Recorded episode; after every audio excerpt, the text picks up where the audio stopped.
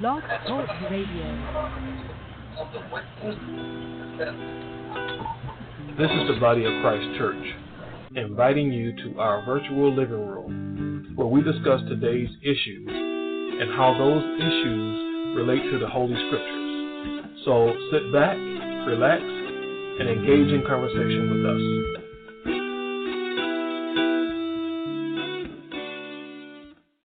Boy Scouts motto is be prepared.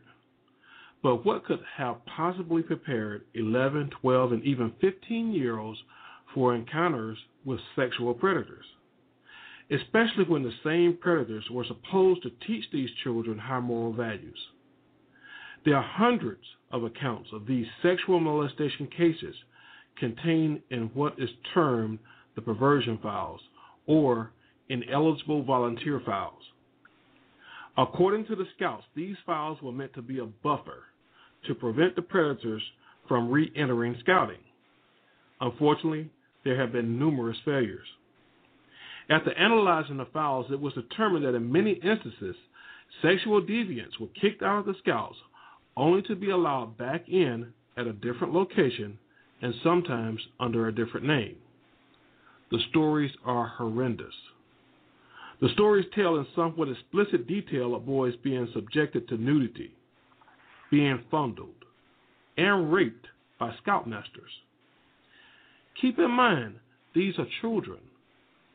Keep in mind the Boy Scouts motto be prepared.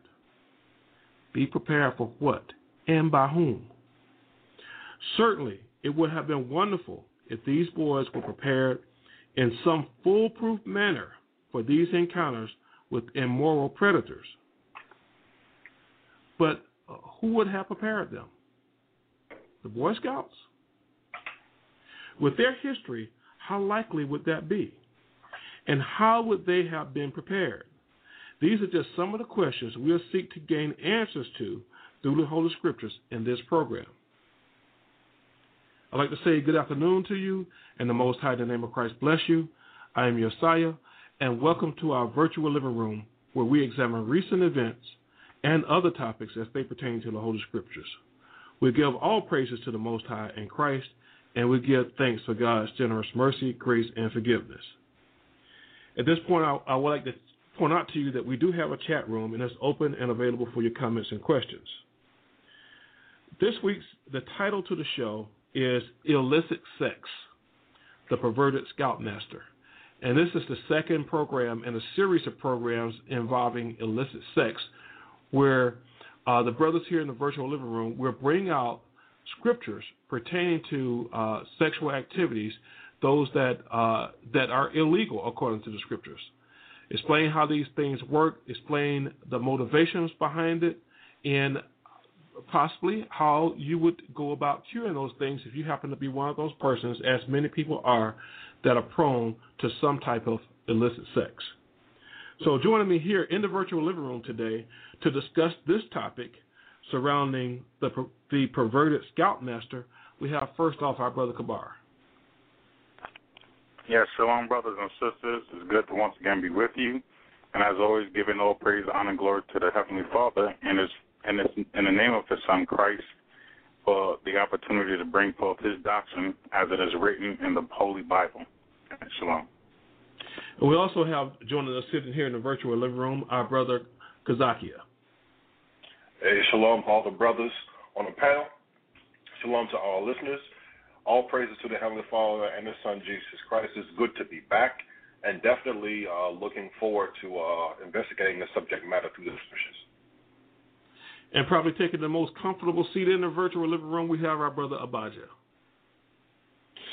To give all praises to Heavenly Father in Christ for another opportunity to preach His holy gospel and say shalom and greetings to all our listeners. And as always, we hope that everyone that listens receives edification.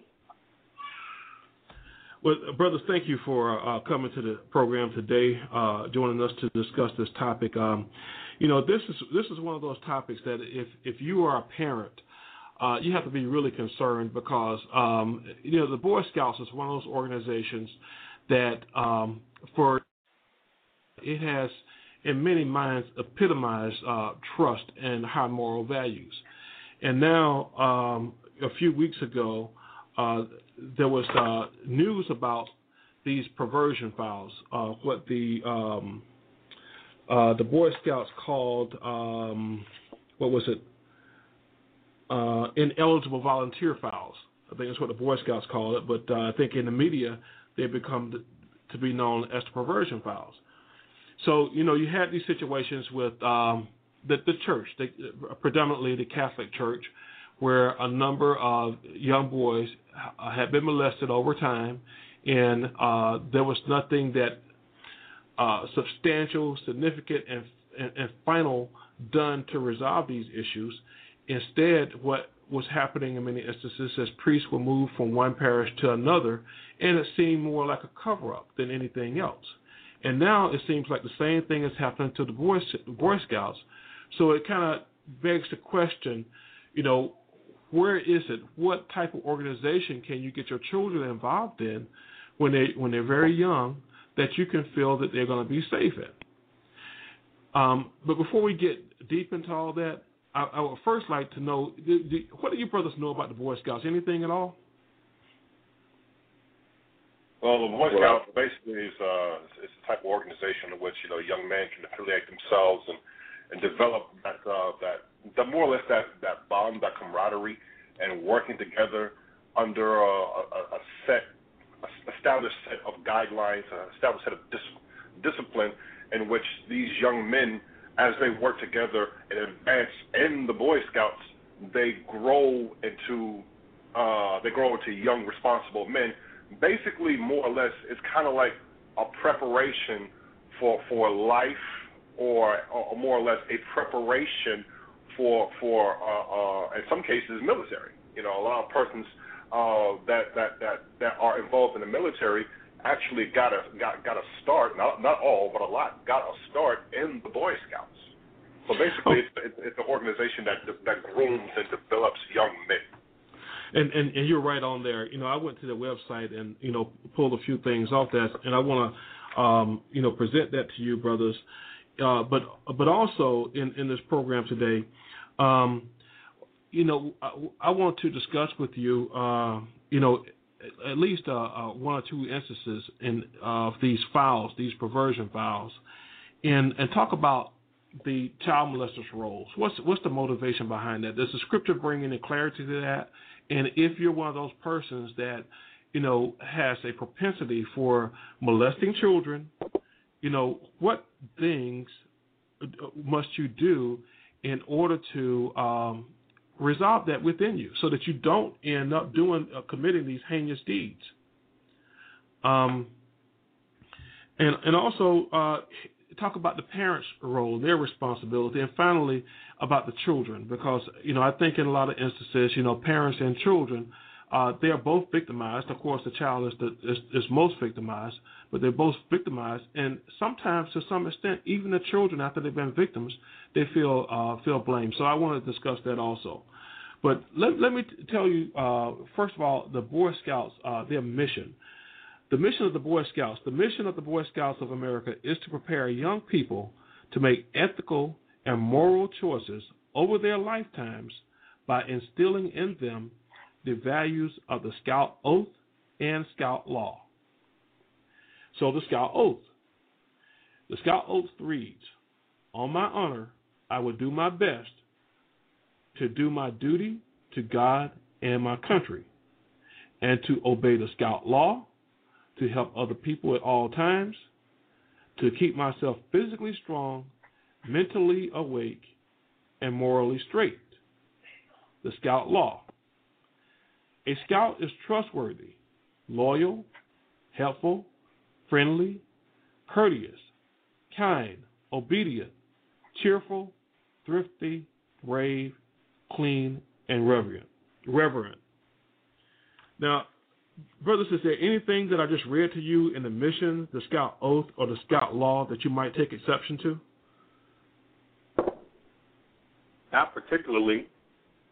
No, I can't think of anything. But I guess, well, not I guess, um, because I, I, I have something to add to to that point that you're making right now, as far as the scouts and some of the things that they stand for. Okay. And the thing the thing that I'm pulling from is coming from Wikipedia, um, the Boy Scouts of America, and it was founded in 1910, but it was part of a Scout movement, um, which is which is which is actually founded in um, in England, uh, much in 1905. But the goal of the Boy Scouts of America, this chapter, because they divided up in chapters or what they call troops. So you have like Troop 72 or Troop 78, and mm-hmm. that that designates what location that actual um, uh, grouping actually is, you know, somewhere in the world. But the Boy Scouts of America goal is to train youth in responsible citizenship, character development, and self-reliance through participation in a wide range of outdoor activities, educational programs, and at older age levels, career-oriented programs in partnership with community organizations. Scout, scouting values such as trustworthiness, good citizenship, and outdoor skills uh, through a variety of activities such as camping, aquatic, and hiking. So these are some of the things that they're trying to instill in children. But the but the ironic thing about mm-hmm. these these very things that they're trying to instill in children is that they these these things that are supposed to be instilled in children are actually supposed to be coming from a particular source. And the source is not supposed to be the Boy Scouts of America. It's actually supposed to start much earlier than that. And if parents are sending children at whatever age to these organizations in order to get these things instilled in them, we we see the type of situation that develops, um, like the one we're talking about now. Mm-hmm. Mm-hmm. And, it, and it just things, we, we, any government organization or institution, private or government, when you have large collections, especially of children, there is always abuse. You cannot name one organization where it doesn't exist. And wherever you have large collections of children actually uh, being large amounts, large numbers coming together under adult supervision and whatever government or private organization it is, there is abuse. Whether but it shouldn't happen, though, right? It, it absolutely shouldn't happen. But but you begin to see where the breakdown actually comes in at. The breakdown mm-hmm. is secondarily these institutions, private or government. The breakdown primarily is the family inside the home. Okay. Now you're starting to get a little bit ahead of me because I definitely want to get to that point. Uh, but we're going to get to that here in, in, a little bit. I want to go just a little bit more into uh, the Boy Scouts. Uh, you brought out a number of things, but uh, the Boy Scouts is broken down in basically two organizations. Um, the Cub Scouts, which is for boys um, ages 7 through 10. And when I was growing up, I was actually a member of the Cub Scouts. I always wanted to become a Boy Scout. I, I can't tell you what happened, and I didn't become a Boy Scout, but I, maybe we were just too poor. I couldn't afford the dues. I don't know. but for whatever reason, I was at this point. I can say I was fortunate enough not to become a Boy Scout. oh yeah.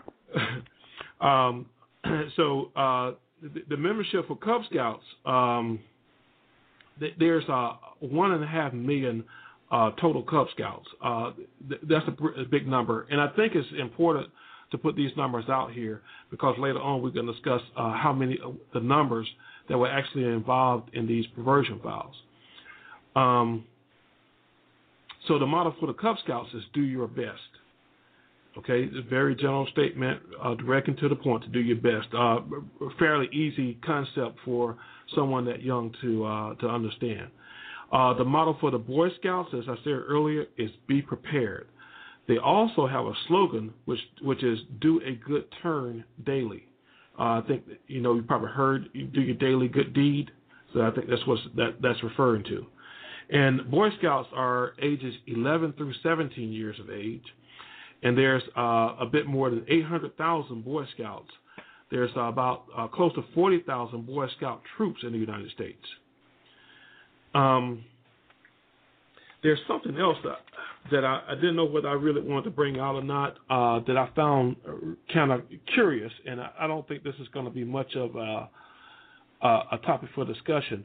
But uh, they have uh, what's called a scouting an, uh, anniversary celebration, and this takes place in, in February. On, um, and this is to uh, commemorate the anniversary of when they became an organization back in 1910. Um, so it takes place. They have uh, two different observances. um, one is the Scout Sabbath. Did you hear me, brothers? Yep. I did say Sabbath. Wow. And that's observed on the Saturday after February 8th. Saturday, Scout Sabbath.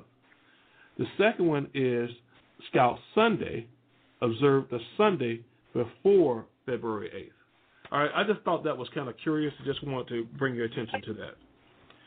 Now, you know, you're sorry. Let me. Uh, I'm sorry, but I just want to. Uh, I just want to add to whenever you're done, some of the some of the other information, um, just on the Boy Scouts in general too, origins Absolutely. and whatnot. Go ahead. Okay. Um, and of course, and I'm, again pulling this from Wikipedia. Uh, Boy Scouts of America is one of the largest youth organizations in the United States. It has 2.7 million youth members um, and over a million adult volunteers because most of the organization is driven by, of course, volunteer service. And anyone basically can walk in off the, mm-hmm. off the street and try to volunteer for this thing. I would suppose now in 2012 they have, you know, uh, you know, of course, the databases and things where they can run people's information. But when you're talking about back in the 50s, 60s, and 70s, you wouldn't have known who most of the people were walking in off the street. Um, also, Boy Scouting of America, of course, was started out of the Scouting movement. And of course, the Scouting movement began in 1907 when Robert Baden Powell, a lieutenant general in the British Army, this is alluding back to the point that the brother Kazaki made as far as uh, the Boy Scouts and, and a lot of its origins. A lot of it is military oriented and a lot of times acts as a bridgeway uh, from youth, young children being trained up in a certain type of mindset and then being shuttled into various branches of the military. So the scouting began in 19 uh, scouting movement began in 1907 when when uh, Robert Baden Powell, Lieutenant General in the British Army, Army held the first scouting encampment in Brownsea Island in England. Uh, uh, Powell wrote the principles of scouting in Scouting for Boys in London. Uh, this was in 1908, based on his earlier military books, with influence and support of Frederick Russell Burnham, and he's the chief scout in in, in, in British Africa Mm-hmm. Also, Ernest Thompson Seton of the Woodcraft Indians. This is like another type of scouts. Um, also, the support of William Alexander Smith of the Boys Boys Brigade, excuse me, Boys Brigade, and his publisher Pearson. Um, going on, it says another widely recognized movement characteristic characteristic is the scout uniform and it says, by intent, hiding all difference of social standing in the country and making for equality. With ne- ne- neckerchief, that's like what the children wear around their neck with that little fleur de lis right. uh, cla- clasp on it. With neckerchiefs and camping hat or comparable head- headwear, distinctive uniform insignia including the fleur de lis and the trefoil as well as badges and other patches. But the part I want to get back to is this uniforming or uniformity of all the children. And of course, one of the main tenets of the military is uniformity, meaning everybody mm-hmm. is basically turned into a yellow number two pencil. And the main point of that is they obeying what they're told. So when we talk about this bridgeway into military service and things like that as far as just becoming a robot and taking orders. Here you have the early beginnings of that training going on. And another thing, another aspect that we can do a, a show later on, just when we start talking about this abuse, is in the military right now, you have high levels of sexual abuse against women in the military right now. So mm. it just goes to show you this abuse goes from the earliest stages to even the latest stages.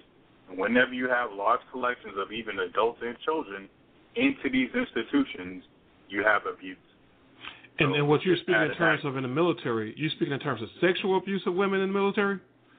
Sexual abuse of women in the military, and just like we're talking about here, it being covered up and hush hush and not mm-hmm. really talked about. Wow. So that's another show, but it's exactly. drawing parallels as far as as far as the type of characteristics you see in in the whole military aspect and interactions. Well, I tell you, the world continues to make more material for us to talk about, don't it? oh, oh yeah. Oh yeah. Oh yeah. You know, uh, brothers, I, I, do have uh, some information here that I want to refer to a clip uh, that is going to go more into why we are talking about uh, the Boy Scouts. We brought out a couple of things, but uh, you know, just for clarification with our audience, um, I want to bring it a little bit further with this clip.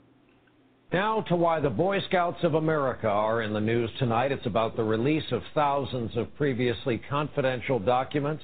They detail more than two decades of alleged abuse by the very people parents were trusting to take care of their children. Our report tonight from NBC's Ann Thompson.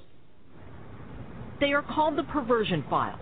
1,247 cases of known or suspected child abusers who were in the Boy Scouts. Files kept by the Boy Scouts and made public today by two Portland, Oregon attorneys. The Boy Scouts knew they had a institution-wide problem with child abuse and didn't take steps to deal with that. The files contain information about reported abusers in 49 states from 1965 to 1985. This one concerns a scout leader convicted of child abuse in 1984 near Syracuse, New York. It holds his record sheet, letters between scout leaders, and newspaper clippings. Some cases went to authorities. Others did not. It's a lesson that can't be learned well enough. And what these files represent is really the pain and the anguish of thousands of untold scouts. We're sorry that happened. In an interview earlier this week, Boy Scout President Wayne Perry apologized to the victims for not doing enough to protect them, but made no apologies for the files he calls the ineligible volunteer files. Perry says they've been kept since the 1920s in an effort to prevent abusers from returning. Our eligible volunteer file is a very is a big element of our keeping track and making sure that nobody gets in. People should be happy we have these files. You want us to keep these files, and we will keep these files. Today, the Scouts require background checks of volunteers, mandatory reporting of abuse, and training. We do everything we can in scouting to keep our kids safe. You'll find all kinds of information on this website Dr. Frank Spinelli says his scout leader molested him for two years in the late 70s. I told my parents, and they went to the other assistant scoutmasters who persuaded my parents not to press charges. Though his case is not included, Spinelli says the files send a very important message. It really is a matter of going to the authorities and not the system itself, because the system is just going to protect itself. The Boy Scouts apologized once again this afternoon, and the organization promises to review all its files from 1965 to the present day and report all good faith suspicions of abuse that have not been reported to law enforcement. Brian? Ann Thompson with us here tonight, and thanks. Okay, brothers, uh, that's the reason why we're here, um, because of this information that surfaced a few weeks ago from these files that have been kept secret uh, from the general public for decades now. Um, so, you know, one of the things uh, I would like to discuss is, uh, you know, the, the, the role of the Boy Scouts in all of this, brothers. Um, and Abijah, you know, when it, when it comes to the Boy Scouts, and I want to read uh, an excerpt here from the L.A. Times. It says, uh, scouting officials say they used the files to prevent hundreds of men who had been expelled for alleged sexual abuse from returning to the ranks. They fought hard in court to keep the records from public view, saying confidentiality was needed to protect victims, witnesses, and anyone falsely accused. Now, let's let's keep put things in some perspective here, Abijah.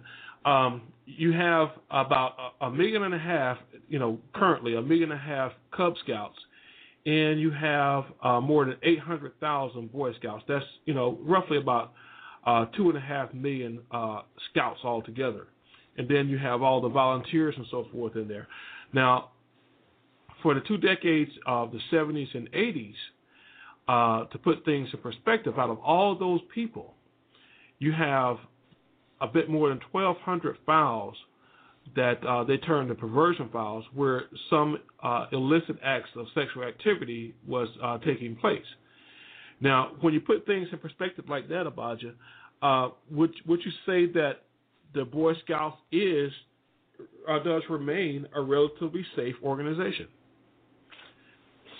Well, I'm not going to speak on the safety of an organization because you know ultimately at the end of the day, the, safe, the safety of your children, the primary responsibility of the safety of our children lies on the parents. Um, because you have to really understand something. And I think uh, I think Kabar had actually hit on it, and had hit on it as well. Is you know like when you given the time frame of when those events had occurred, you know the mentality of society at that time was those are things that you don't openly talk about. And you know, even though these things have always been going on, you know, it didn't just start 20 years ago, 30 years ago. These things have always been going on, but it's just a willingness of, you know, these things to be spoken about openly. That's what has changed over the years, and that is what has caused people to so-called look at things as being so-called safe or not. Um, but going back to your point, I I couldn't say that it was any more safe than say the Girl Scouts or any more safe than the YMCA or anything like that. At the end of the day, the the safety of our children, the primary responsibility, goes back solely on the parents. Okay, l- let me let me go to you. Uh, did someone have something to say? Yeah, um, and I also put it in the chat room if you don't mind. And the organization is only as safe, quote unquote, as the members that work in it. And the reason why I say that because believe it or not, brothers, I used to be involved with the Boy Scouts. And uh, my both my parents knew my scoutmaster, mm-hmm. and my scoutmaster knew both my parents. Mm-hmm. So there was there was that res- there was that mutual respect that was there uh, between my parents, my scoutmaster, and vice versa. So you know, yes, I was still question. Okay, what did you talk about? Where did you guys go? What you what did you guys do? But, but at the same time, on the on the other on the other side of it, it was it was it was something of an inferred slash un- understood thing that we're trusting you with our son uh, to his safety and his well-being. Right. And uh, while, while I was there, when we when when when, when we did go camping, uh, when we did go on hikes and, and out in the woods, and, and when we affiliated with other troops uh, in the area, uh, from my perspective, there there there there was no evidence or manifestation of any type of abuse. Not not mm-hmm. to, not to defend the the BSA per se, but just right. letting just just informing you uh, you brothers uh, from my experiences with uh, with the Boy Scouts. Uh, you know, because with my scout master, you know, he was like, believe it or not, he was like a a surrogate father, and by that, you know, he was entrusted with the safety, well-being of the children uh, uh, that, that that were members of the troop, and and with him, it was okay. This is what we are going to do. This is where we are going to go. You are to walk this way. You are to carry yourself in this manner. If you do not, if you do not obey what I'm telling you to do, there are going to be certain penalties that you're going to have to pay. Nonetheless, uh, the, the the overall safety, quote unquote, is only as safe as the members that work in it. Now, I would like to introduce the scripture involved in this too. And uh, that scripture that, uh, that I would like to introduce is Proverbs chapter 27, excuse me, and uh, verse 23. And uh, this is a scripture that has come up many times in the past, and it still is applicable to what we're talking about today. And that is, Be thou diligent to know the state of thy flocks, and look well to thy herds. Now, we, let's let's pull from the example. No one is calling anybody else's child livestock, but the example is just as a shepherd is diligent to know what's going on with his herd, with his with his uh, with his animals. That's the same type of care and diligence we as parents have to take concerning the safety and well being of our children. Mm-hmm. Even in organizations such as the Boy Scouts or the Girl Scouts, Cub Scouts, so forth and so on. Uh, you you can't just drop them off anywhere and say, okay, they'll take care of it. That's something that I definitely would not uh, recommend to anyone that they do. However, it is the responsibility of the parents to to to look in and make sure that things are happening the, the way that they're supposed to happen, in the which the safety slash well being of the child is not being jeopardized. Okay, and, and you know, like I want to really delve into that, the, the, the parents' role and so forth, but I, I want to go just a little bit uh, more into uh, the the role of the Boy Scouts of America, and um, uh, um, Kabar. Uh, there's a yeah. part in this LA Times article here. It reads, uh, "The Boy Scouts of America believes even a single instance, a single instance of abuse is unacceptable, and we regret that there have been times when the Boy Scouts of America, America's best res- best efforts to protect children were insufficient. For that, we are very sorry and extend our deepest sympathies to victims. We are committed to the ongoing enhancement of our program in line with evolving best practices for protecting youth. The Scouts have maintained ineligible volunteer files in one form or another since at least 1919 to keep track of men who fail to meet Scouting's moral standards. Files that involved allegations of child sexual abuse were dubbed perversion files. A master list of those banned from, from Scouting has been computerized since 1975 and is used to vet applicants for volunteer and paid positions. And I want to add to that, they've also gone to the extent now of using uh, background checks and so forth to vet those applicants. Um, so my, my my my point in bringing all this out and, and, and bringing out the fact of the, uh, the the scope of the whole situation, you know, the number of people you're dealing with, and then you look at the number of instances of these things occurring over years. Now, you you, heard me read uh, the, the the creed for the Boy Scouts earlier, the the Scout Oath and the Scout Law, their mission, and there was nothing in there uh, that everything everything about it seemed to be clean and pure, something that you would want your children to be involved in, just based upon that alone. So now what you have is um, some people, a few people, compared to the number of people that are actually involved, a few people that come in, and they've actually perverted, uh, perpetrated acts of perversion upon this organization. And I'm just going at it from a different angle, a different view, okay? Because obviously not everybody is engaged in this. Not every volunteer is doing this. So now, is this a situation where the Boy Scouts need to do more? Are they doing Kabar? They, do they need to do more? Are they doing what they should do?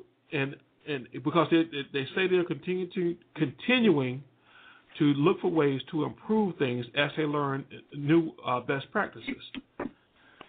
So, well, or or or they have they been just are they just insufficient and this whole organization should be dissolved? You know what? The, the fact of the matter is, whether we're talking about the Boy Scouts, because mm-hmm. you could break it down to a numerical value, and maybe you're talking about a, out of the the millions of children involved, the, the almost three million children involved, or million adults involved, and the percentage of what we're talking about is maybe less than five percent or three percent or even one percent. Right, it's probably a fraction of one percent. A fraction of one percent. And, right. and and and Because because keep in mind the two the two and a half million plus that are involved. That's right now. Um, you know, there there are new children coming in and children going out every year. So when you start looking at over the course of a couple of decades, you're probably looking at uh, maybe 10 million or more uh, children of people that have been involved, involved with this organization, and over that period of time, you have these uh, a little bit more than 12, 1,247 cases that they're they're actually discussing now. So when you put things in scope, you know, does that indicate that the Boy Boy Scouts are doing, in a relative sense, a good job of looking at the children and protecting them? Well, you know what? We say the same thing when we're dealing with, you know, the class Catholic priests and the abuses going on there, mm-hmm. because because the, the percentage would actually be even smaller because the numbers are far greater. Right. You know what I mean? That you were talking about a fraction of a fraction of a percent in that case, and yet still fully outraged. The fact right. of the matter is, no matter what type of security or screening uh, uh, procedures you put in in place, you cannot overcome this. Uh, First John chapter five and verse nineteen it says, "And we know that we are of God, and the whole world lieth in wickedness." That is the setting, that is the backdrop in which we are operating as far as what type of world we're living in. And the world mm-hmm. we're living in is wicked. But the world is not the trees and the birds and the water. The world that is speaking about here is the people. It's the people that live on the planet Earth. That mm-hmm. that's where all the problem is coming from. That's the world. The world is made up of the people. So we know the world lies in wickedness, but how did that happen? Jeremiah chapter 17 and verse 9. Jeremiah 17 verse 9 says, The heart, meaning the mind, the heart, the mind, is deceitful above all things and desperately wicked. Who can know it? Mm-hmm. That's the type of mindset that is causing this world to be so wicked. And that is coming from, motivated out of, and influenced by Satan the devil. And when people take on his ways and characteristics, this is the type of wickedness and and and, and uh, perversion that we see. And I'm bringing, I'm saying all that to say this: there is no man-made screening process that can eliminate the wickedness in the minds of men.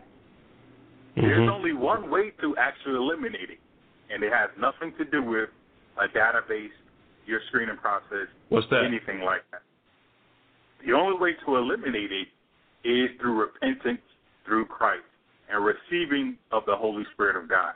That's the only way to eliminate it and for the people themselves to be cured of this incurable sickness of sin and wickedness that's in their mind. So that's why it don't matter what type of program, screening process, uh, procedures you put in place, you're not going to be able to eradicate these type of acts being performed because these acts are spiritual and they can't be eradicated by anything physical.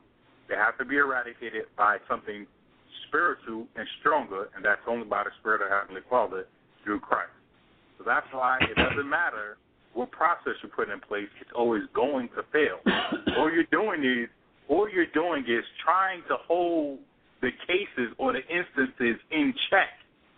That's all you're doing, and keeping them from multiplying exponentially.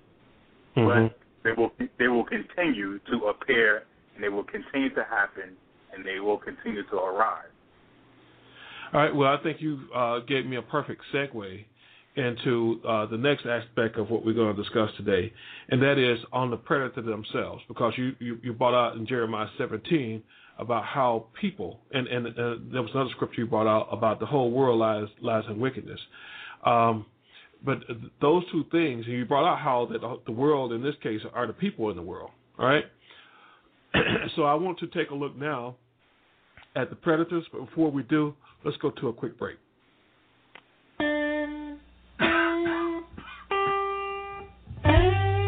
Look, I want the truth.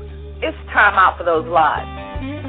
Whenever something happens, all I get are lies, lies, and more lies. Okay? You know what?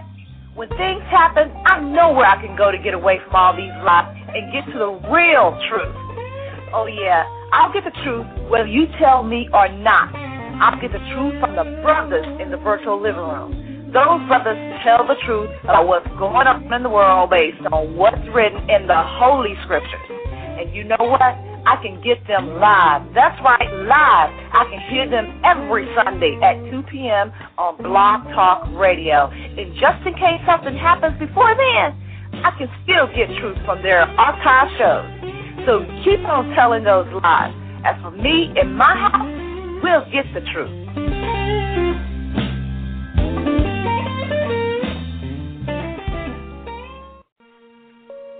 You would like to contact us or learn more about the Body of Christ Church, you may do so by calling, emailing, or by visiting our website. Our telephone number is 1 877 871 1712. Our email address is bodyofchrist at ureach.com. Ureach is the letter U followed by the word reach. So that's body of Christ at ureach.com. Our website, thedocc.com, contains our telephone number and email address, as well as audio and video biblical lessons and other information geared toward edification in repentance and good works. Again, our website address is thedocc.com, so please feel free to connect with us today.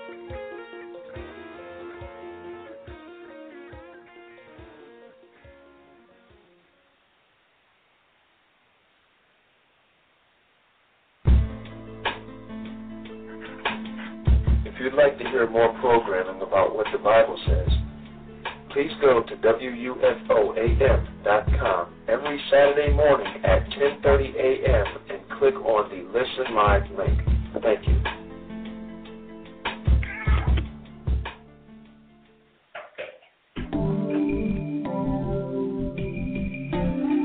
Shalom, brothers and sisters. My name is Hush from the Body of Christ Church in Waterbury. I would like to take this time to invite you or anyone you know that lives in or is planning to visit the Waterbury area of Connecticut.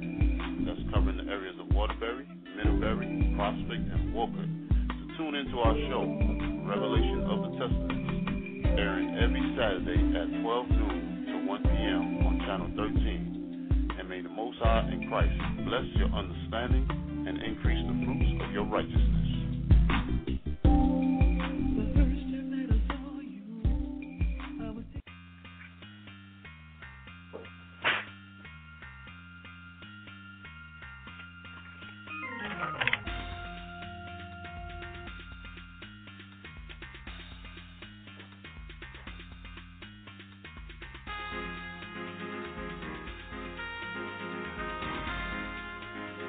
Okay, we're back with you, and today we're discussing um, some recent information a couple of weeks ago that came out in the media uh, regarding the Boy Scouts of America.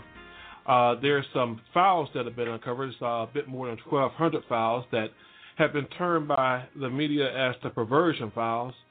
Um, and uh, before we went on break, uh, Abijah Kabar had brought out uh, a point about how the whole world lies in wickedness, and also uh, in Jeremiah 17, some scripture about um, how your heart is wicked and so forth.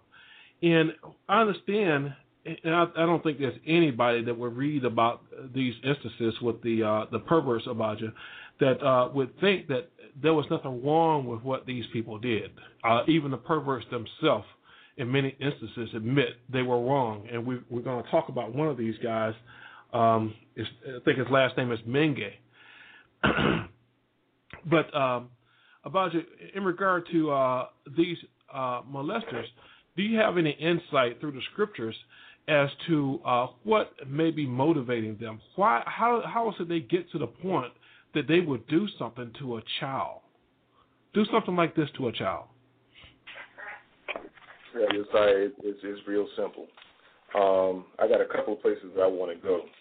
First, I want to go because the scriptures are very clear as far as how we get to the point of committing any act of sin, whether it be child molestation, whether it be adultery, murder, you know, anything that's against the scriptures is very clear as far as you know how these things happen.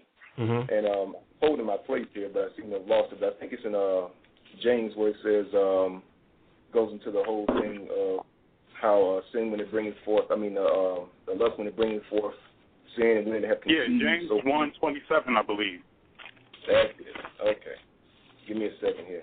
Here we go. James 1, and here we go. Um, verse 12. It says, I'm actually just go straight to the point. James 1 and 13. Or 14, rather. It says, But every man is tempted when he is drawn away of his own lust and enticed. Because we understand, you know, the brother read the scripture earlier from 1 John chapter 5, verse 19, where it Mhm. says that we know that we are of God and the whole world lies in wickedness. Okay? So that means that every last one of us on this earth, people just have different poisons. Okay, and the poison that we're talking about today is, you know, these pedophiles that are abusing these young men in, in this organization. But it says that every man is tempted when he is drawn away of his own lust and enticed. So that basically means that anything, anytime we find ourselves in a situation where we're sitting there meditating on these things or doing things to fulfill our lust, we get tempted or we get enticed by those things, and then we start making ways to accomplish those things or to fulfill those lusts. Uh-huh. It tells us in verse 15, it says, Then when lust have conceived, it bringeth forth sin. So the thought enters our mind, and then we sit there and toy around with it and play around with it, and then we start, rather than rebuking that, those evil thoughts, a lot of people will just figure out ways on how to accomplish those sins because the conception of that thought is there. Now it's going to bring forth the act. That's why it says, you know, when lust hath conceived, it bringeth forth sin. And it says, and sin, when it is finished, bringeth forth death. Meaning now we have to be subject to the, the judgments of the Heavenly Father for committing these things. But now I want to go to the book of Romans, chapter 13, verse 12, which goes into the whole thing of how we're supposed to avoid those things. Mhm. Romans 13, I'm going to start at uh, verse 12, because all this goes back to repentance through Jesus Christ. It says, The night is far spent, the day is at hand. Let us therefore cast off the works of darkness, and let us put on the armor of light. Because all of those things that it speaks of, I think it's like uh, Galatians or Ephesians, the fifth chapter, going into like the works of the flesh and the fruits of the Spirit. The fruits of the Spirit are the things that we must repent through Christ, uh, repent through Christ, and basically growing those things to help conquer the works of the flesh. Because we spend a lot of our time doing a lot of things that are contrary to the scriptures and are not following the example of Christ. That's why it says that the night is far spent and the day is at hand, meaning it's time for us to repent. Verse 13, it says, Let us walk honestly as in the day, not in rioting and drunkenness, not in chambering and wantonness, wantonness, not in strife and envy. Now, this is the point that I really wanted to go to in verse 14. It says, But put ye on the Lord Jesus Christ, and make not provisions for the flesh to fulfill the lust thereof. So that means basically in the case where these men, they know they have a propensity to want to touch little boys or young men, Mhm. then by them putting on the armor or that light of Jesus Christ, basically that's them okay, you know what? According to the Bible, this is wrong. So what do I need to do? First of all, I need to repent of those thoughts, and secondly, they need to get some help. Okay, but the other thing where it says I want to uh, focus on is make not provision for the flesh. If they know that they have the propensity or the the willingness or the potential to touch those little boys, then maybe they shouldn't be around them. Mhm. The same way that someone that's a recovering alcoholic, once they go through uh, rehab, listen, you're not going to most of them, pretty much all of them, you're not going to see them with the drink in their hands. They're not going to put themselves in the circumstances to where they would basically fall weak and have a relapse. Okay, let, those let me two things, the scriptures are clear on that. let, let me go to uh, Kazaki about uh, our article here. Um, the title of the article is "Former U.S. Scoutmaster Admits He He Molested Boys." And Kazaki, I want to see if this kind of ties into what Abijah just brought out. This is written by uh, uh, Michael Biesecker uh, on uh, October 26th of this year, and it reads: uh, Thomas Menge's file is just one among 14,500 pages of perversion files compiled by the Boy Scouts of America between 1959 to 1985 and made public last week by court order. Former Scoutmaster Thomas J. Menge Jr. says he was usually drunk when he molested numerous Boy Scouts during the early 1970s. He was in his late 20s, living in a Fayetteville motel and working as a Tupperware delivery man. He invited boys from Troop 786 as young as 11 years old to ride with him along his route, requesting that they spend the night in his room so they could get an early start. Yes, our abused kids, Menge, now 69, said in an interview Wednesday with the Associated Press. but just how many and other details, I can't remember. It was a long time ago, and I was in a fog. What I did was wrong, Menge said, sitting in a rocking chair on his front porch. I'm not making any excuses, but I was a heavy drinker and did pot every once in a while. So, Kazaki, does that, does that tie into what Abijah was just bringing out at all? Yes, it ties. It ties in. It definitely ties in because in this specific case of, of this gentleman that we're talking about right here, he had lusts, not one, but more than one. He had a, a, a lust uh, uh, for alcohol. He had a lust for, uh, to do uh, to do pot. And then as he was doing as he as he was doing these things, then another lust came out, which was that lust to uh, to, uh, to to to follow young men. So what he read, what Abijah read, and uh, first and foremost in James the first chapter, 13, 14, and 15, uh, that's definitely right. That that is right on key. And what he also read, as far as how to overcome that, also in James uh, chapter one, verses 13, 14, and 15 is on key, as well as also Romans 13 and uh, uh, starting at verse uh, 11 all the way down. That is on key. Now, uh, repentance that is definitely the key no pun intended. Mm-hmm. But that mm-hmm. that's what repentance uh, uh, calls for. But put ye on the Lord Jesus Christ. In other words, and putting on the Lord Jesus Christ is not talking about something carnal with clothes. It's a spiritual putting on. It means you are repenting in Christ. You are putting on those fruits of the Spirit, and you are growing in the fruits of the Spirit. And make not provision for the flesh to fulfill the lusts thereof. In other words, provision is like a meal, so to speak, or something to sustain you. So what the scriptures are telling us is that we need to repent in Christ and don't create or occasions or allow yourself to fall in situations in which you are now feeding your carnal person and and those carnal desires. Okay. All right, uh, Kabar. Um, for these guys that are uh, molesters, uh, there's you know, uh, Kazaki just brought about repenting, okay, which means to turn away, to stop doing those things.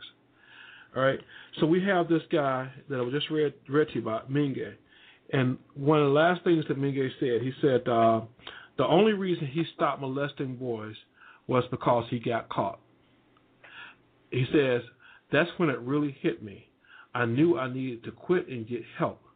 Then I blacked it out, he said. He said he recognized the emotional and physical pain he caused and would like to apologize to his victims.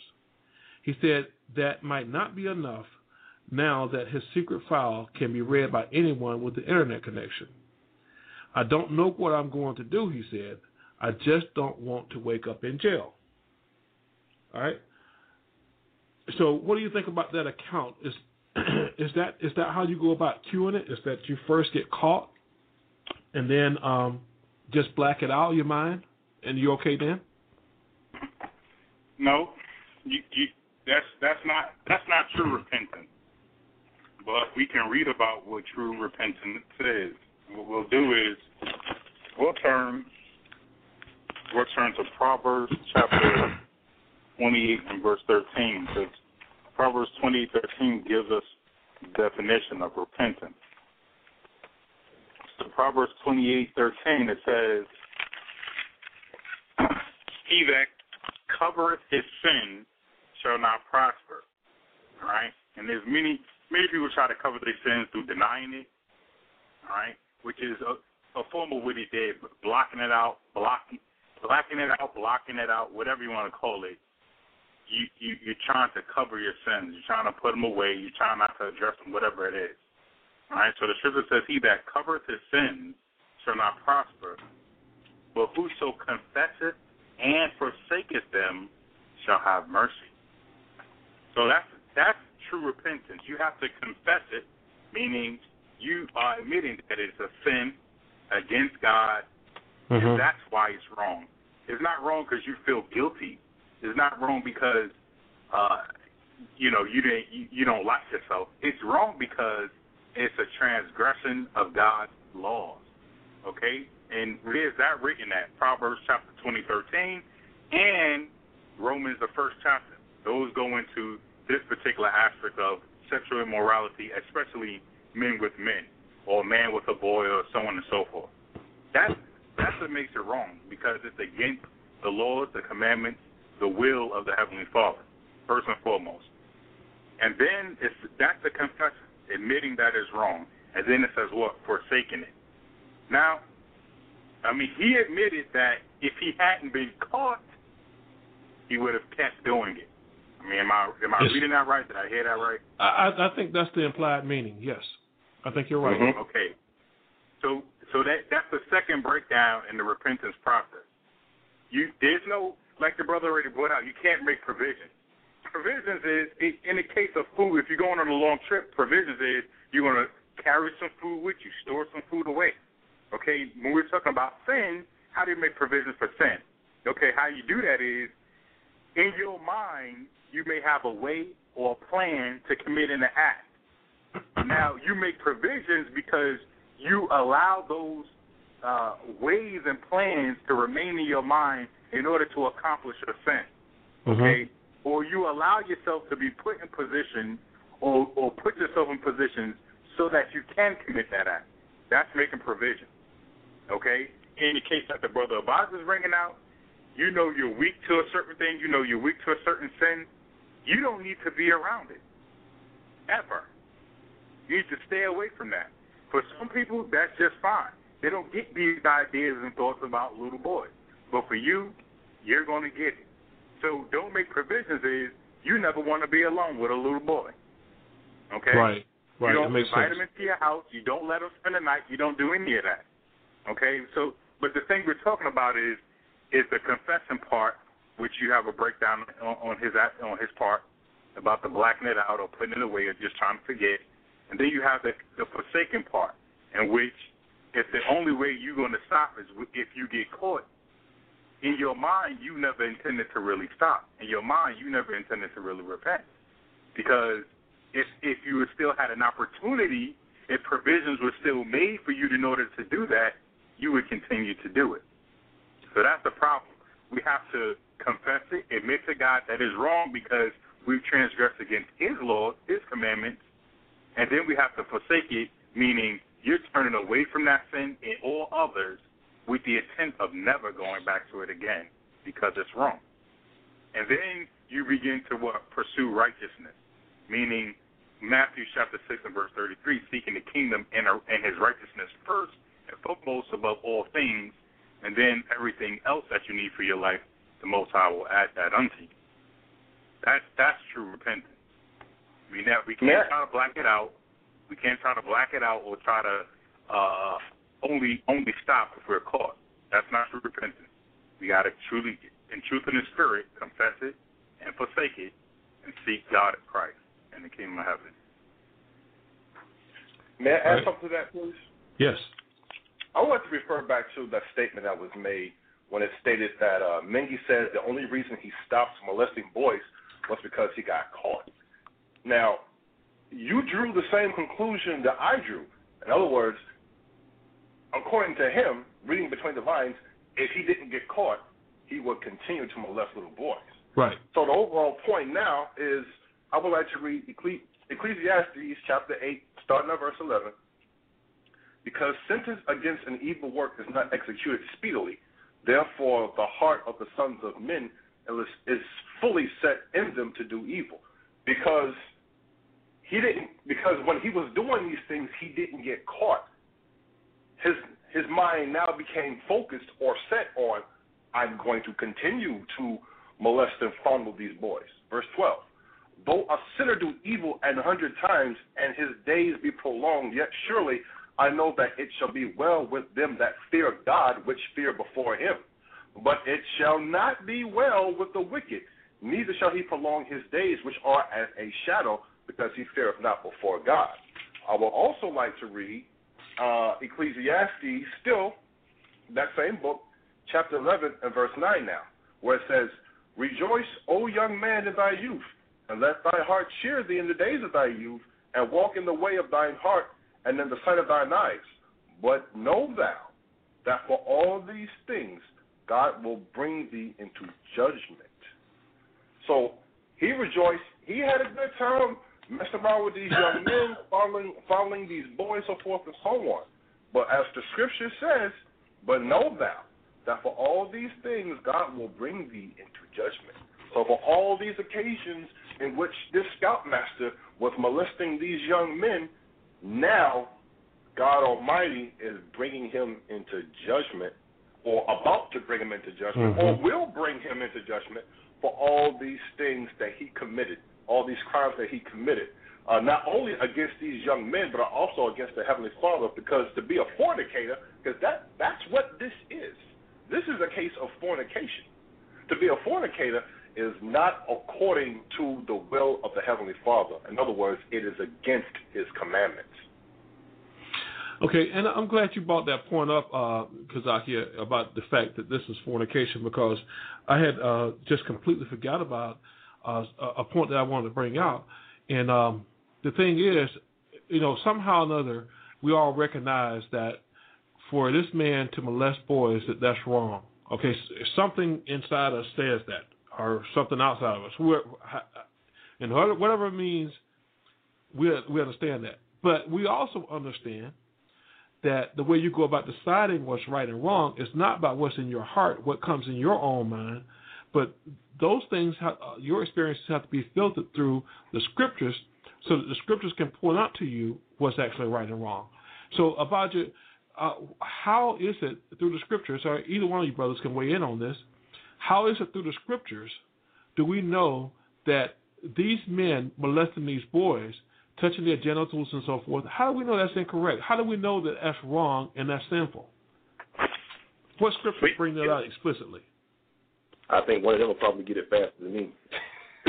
okay. I think, Well, you uh, know what? Let, let's just ahead, uh. let's just go to let's just go to First John three and four. Okay. Because we're talking about what he did was wrong, and see, you know, we don't want to get into these world definitions of wrong. World definitions of wrong is, you know, how people feel about it when they do it or whatever. Right. If they don't feel it's wrong, then it's not wrong. Okay? And and that's and that's the thing, but we we're not basing anything on that. We're, when we talk about right and wrong, it's not an emotional reaction we have into an event that happens. We're talking about we can see an act is committed, you go to the Bible and you find out whether that act is is good or evil, right or wrong. And that's it. Okay, so we're talking about uh we can start at first John chapter three and verse four. Just get the definition of sin or the definition of right and wrong. Okay. First John chapter three and verse four says, Whosoever committeth sin transgresseth also the law, because they're one and the same. Mm-hmm. And if that wasn't clear enough, it goes on to say, For sin is the transgression of the law. Okay? So we know sin is when you break commandments that God set up. Right. The bulk of the commandments that we have, you can find them in the first five books of Moses. But the commandments continue to be expressed throughout the entire Bible, from Genesis to Revelation. It Mhm. continues to expound on the commandments, the judgments, the statutes, the mindset, the ways that God wants us to follow. Okay, so let's let's go into one of those aspects. Uh, Leviticus chapter 20 and verse 15. For this specific case and situation, because it's on a case by case basis, here's an act that's committed. You go into the law, you find a judgment of God on it. That's what the judges that were set up set up in our gate supposed to do. That's what the scribes and the Pharisees at the time of Christ were supposed to do, and that's what your so-called judges and pastors supposed to be doing today, which they don't. So let's find it in the law. Leviticus chapter 20, verse 13. Now, here's this man, Menge. He's saying he molested little boys, Mm-hmm. touched, lied with, uh, uh, intimate with, sexual intercourse, whatever, with little boys. Male with another male. All right. Leviticus 20:13. If a man also lie with mankind, as he lieth with a woman, okay, you're intimate with, lie with, uh, Mm-hmm. have relations with a woman. That's that's how the natural order that God set up, man with woman, of course, in righteousness. But it, it, it shows you how the one man is dealing with another man, like he would deal with a woman, and that's the situation we're talking about in this case. So if a man lie with a, with mankind, as he lied with woman, both of them have committed an abomination. Now here we're talking about a consenting situation with two adults, so on and so forth. In the mm-hmm. situation here, it is two men, but the but the offense comes with that adult taking advantage of that child. Okay, so the child is not to blame in this situation. He was taken advantage of by the adult in that situation. Okay, Okay. so that's why the guilt the guilt doesn't lie on the child. The guilt lies on the adult in this case. Okay, we're establishing why it's wrong what he did because he was a man lying with mankind. It Okay. says uh, they they uh, both of them have committed an abomination. They shall surely be put to death. Their blood shall be upon them. I've already explained in this situation that is explaining here is consensual. In the situation that we're talking about here, it's not consensual, and that's why the sin lies with the adult who take advantage of the child. The child is not to be put to death. The child is not to be be put to, be blamed. The child didn't commit the sin. This act was committed on the child. Okay, so Mhm. now we we established why it is sin man with mankind. So this adult should have never did this to the child. The child didn't know that. The child didn't uh, uh, uh, consent to that. The child was victimized by the adult. Okay, now let's let's because you have people who don't understand the Bible. They're going to say, well, that's the Old Testament, and anything written in the Old Testament don't count anymore, which is a lie. But just just for conscience sake, we'll go into Romans chapter one. We'll start at um. We'll start at. I'll just go to the point. Romans chapter one, verse twenty-seven, and it says, "And likewise also the men, leaving the natural use of the woman." That was the natural use. God commanded in Genesis that the man, He gave the man a woman, Eve. They were supposed to come together and produce children, raise them to serve God, because they were serving God themselves. Okay, so that's the natural use of the woman. It says, it says, and likewise also the men, leaving the natural use of the woman, burn in their lust, because that's what we're talking about in this case with this man victimizing this child. He burnt in his lust one toward another, men with men, working that which is unseemly and receiving them themselves that recompense of their error which was meat. Now, that's why what he did, in particularly laying with another male child, is sin. But it doesn't, even if it wasn't a, a male child, even if it was a little girl, it would still be termed under what you call fornication. And all fornication is is an immoral sexual act. And this is why it's immoral. And, and why would that be a term as fornication if it was a little girl? Because you brought out clearly about uh, men with men that that's that's a violation of the law. But now you, you we we've gone from a, a man dealing with a girl. So how's that in violation? Okay, this is why it's in violation. When we talk about immoral sexual acts, right? That is the general term, uh, um, a definition of what you call fornication. Fornication is just a old English word that just means immoral sexual acts. Now you have particular immoral sexual acts, like a man or a woman lying with a beast, or a man lying with another man, or a woman lying with another man, or a man lying with another man's wife. Okay, that's Mhm. adultery. So in each case, you're talking about incest. That's a particular moral sexual act. Bestiality, particularly immoral sexual act. Uh, adultery. You know, they break down into categories. So what we're talking about is, even if it was a little girl, would still be fornication the moral sexual act because the only, uh, the only place sex is supposed to be taking place at is between a man and a woman in marriage under God, under Christ, according to the commandments of God. Anything outside of that, as far as sexual activity, is immoral. So that's why it would be fornication. Okay. Okay. I got you. Something that is real quick. Absolutely. Just just real quick because the whole fact just going into the further into the point that the brother was bringing out is that we have to understand that a child cannot consent to sex. Okay. A child and, and people that are grown that want to play games with this, you know, you need to repent. But a child cannot consent to sex. It's, it's considered rape and she's being forced. That's okay. Okay. All right. Uh, so uh, earlier, uh, Kabar, you had gone into um, uh, the parents' uh, role as responsibility. You kind of hit on it a little bit, and you know, I kind of switched gears and bent, went back to um, the whole thing with the the Boy Scouts and so forth. You recall that? Yes. Yeah. So uh, right now, I'm I'm ready to go ahead and go into the uh, the parents' roles and responsibility. And to to start that, I want to draw from uh, an excerpt in the this article from the LA LATimes.com that was written on August 5th, 2012, by uh, Jason Felch, and it reads here. Um, probation also was given to Floyd David Slusher, a 19-year-old staffer at a Boy Scout camp in Germany, who was caught abusing a scout in 1972 and sent home to the United States. Even after he was caught, they had they had to physically restrain him of attempting to visit the scout he was molesting, a Scouts official wrote to headquarters. A file was opened, but Slusher was allowed to continue working with the Scouts.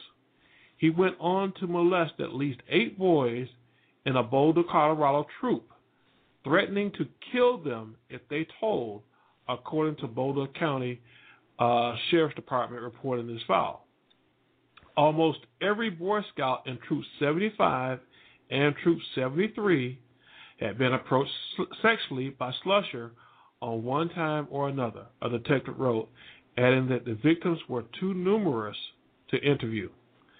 After pleading guilty in 1977 to one count of sexually assaulting a child, Slusher was sentenced to prison, according to Colorado Corrections records, and later released. In 1990, he was convicted of another child abuse crime and is now serving a 25 year sentence, state records show. So now, um, let, let, me, before I get into the question I want to ask about that as far as the parents are concerned, uh, there's another account here that I want to draw on about your side. Yes. I'm sorry to interrupt. Please read a little bit further down in that very same article about Richard Stinger. Okay, sure. Please, it please, goes please. on to it goes on to say the Boy Scouts abolished probation and suspensions in 1988. Around the same time, a notorious case in San Mateo was coming to light. Richard Stinger the head of a unit of the Sea Scouts, part of the Boy Scouts, was charged in 1971 with tying up and fondling three boys.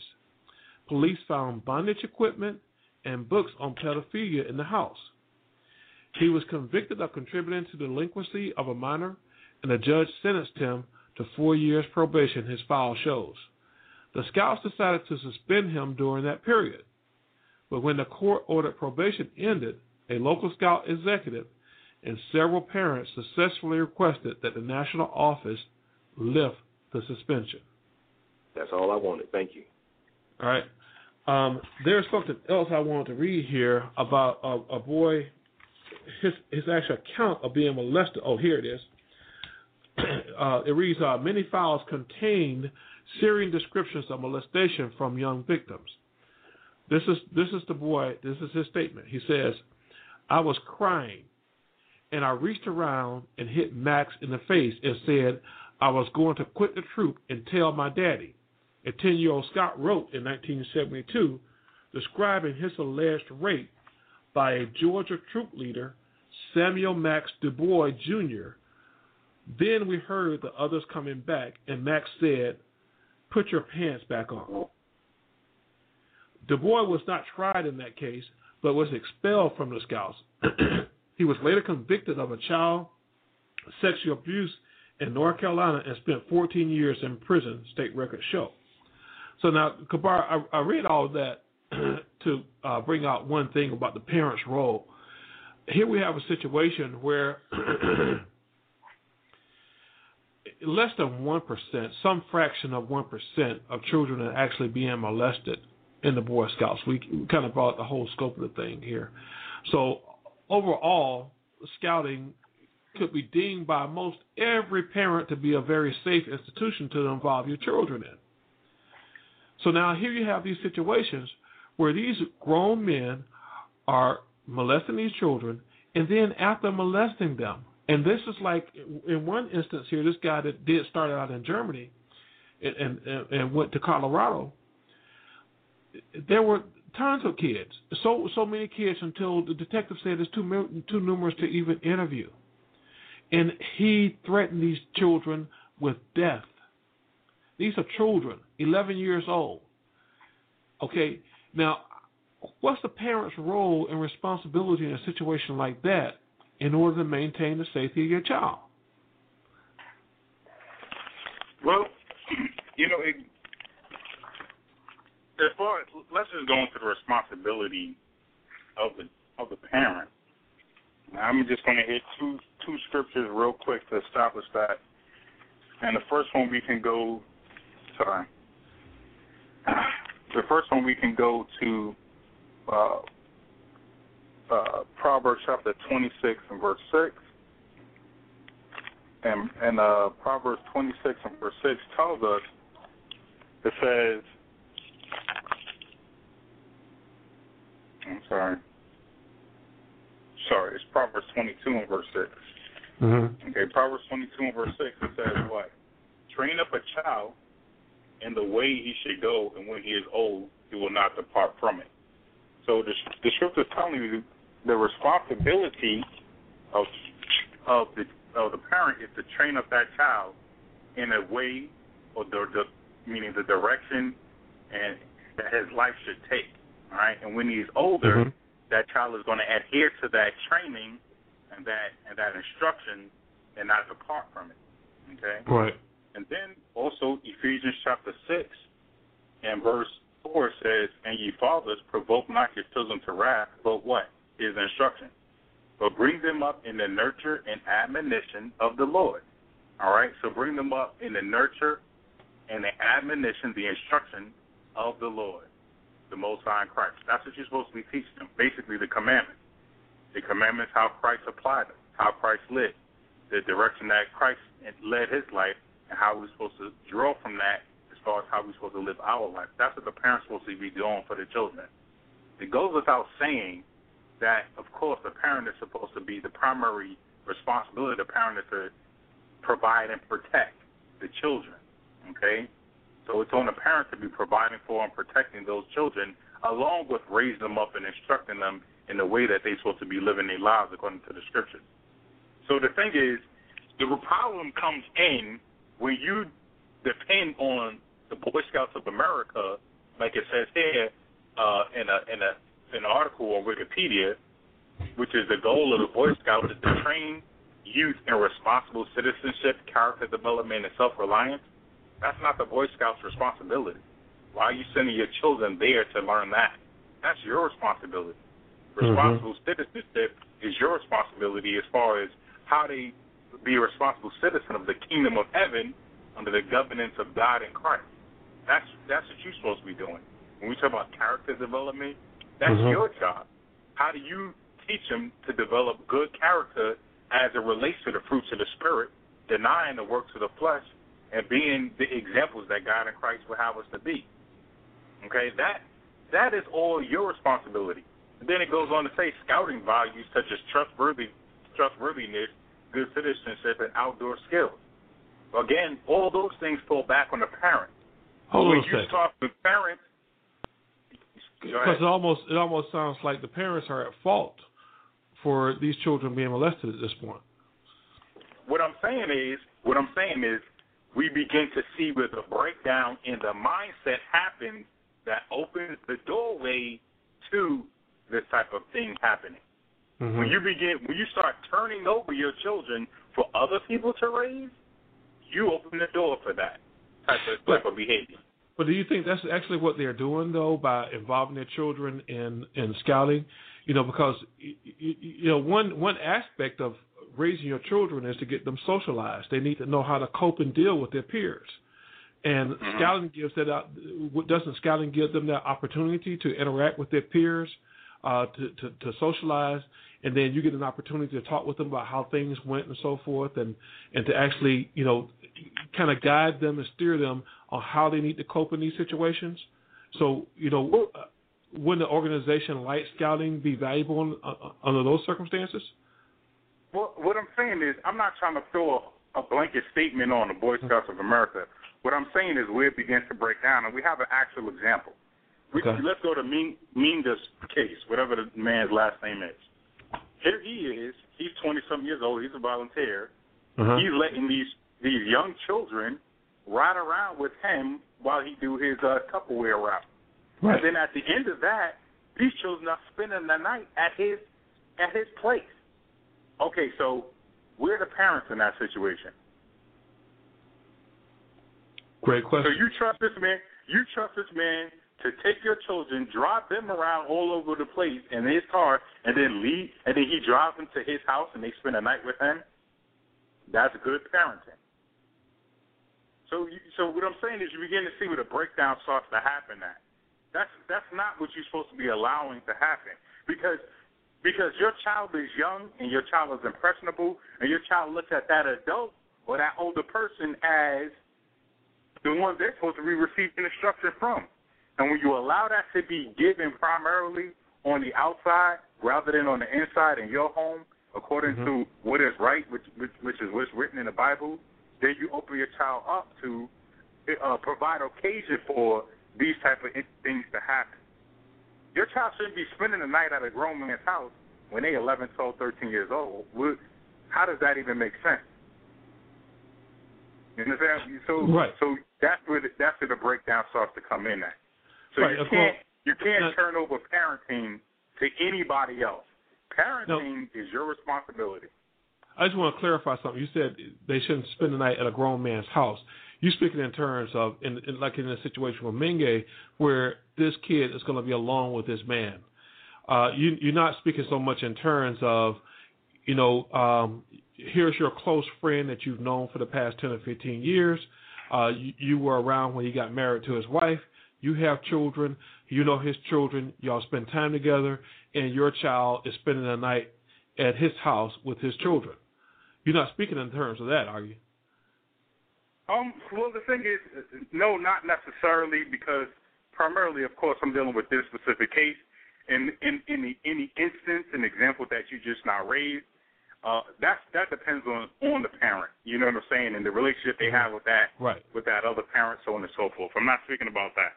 I'm talking about in this particular instance where you have a representative from an institution doing these things. You don't know that person. You don't have the intimate relationship. You don't know his family. You know, all of these things don't exist. So, so that's what I'm saying when you begin to open things up, and still, and even even in that instance that you did that you did mention, great care has to be taken in that situation because, Okay. as we know, as we know, you know, things break down in those type of situations also, and things happen. So That makes sense. you know, we we we're in that time period when Christ said that the love of many will wax cold because sin is going to be increased. Mm-hmm. So I mean, we, we you have to be vigilant. You have to be diligent, and I, I don't care who it is. If if you don't feel comfortable, don't do it. You know what I'm saying? But the Mhm. thing is, in this coming back to the topic, we're talking about you can't turn over parenting to any other institution outside of your household because God gave you that responsibility, not You know somebody something? else to drive you to drive your kids around and spend the night over at some stranger's house. You just said if you don't feel comfortable, don't do it. And that that makes me go back to a time, um, how many years ago it's been? I, I think maybe 15 years ago, when my when my sons were uh, relatively young, they were at that age where my oldest son could could get in, involved in Boy Scouts, and uh, I took them to. Uh, they were trying to form a new troop, I took them to a meeting uh, in the community uh, at this house, and I, I can't. I don't have explicit recall of exactly how things went, but I recall um, that the property was sort of secluded and then when we got inside the, the, the property, it was not well lit, and there was not in, much in the way of furnishings or anything like that. And this person that was presiding over the meeting was just a sheer stranger to me. And I thought to myself, wait a minute now, I'm going to get my son in Boy Scouts, and one of the things they do is they take these trips overnight to different places. I'm not feeling comfortable with this. That was the first and last meeting. So I, I, I think you have a great point. If you don't feel comfortable with it, just don't do it. Right. I I, I, absolutely, because we we we go we go back to you as a parent. Okay, you're not going to leave the judgment up to your child. Well, if they feel comfortable, fine. If they don't feel comfortable, they just want to go on the trip and have fun.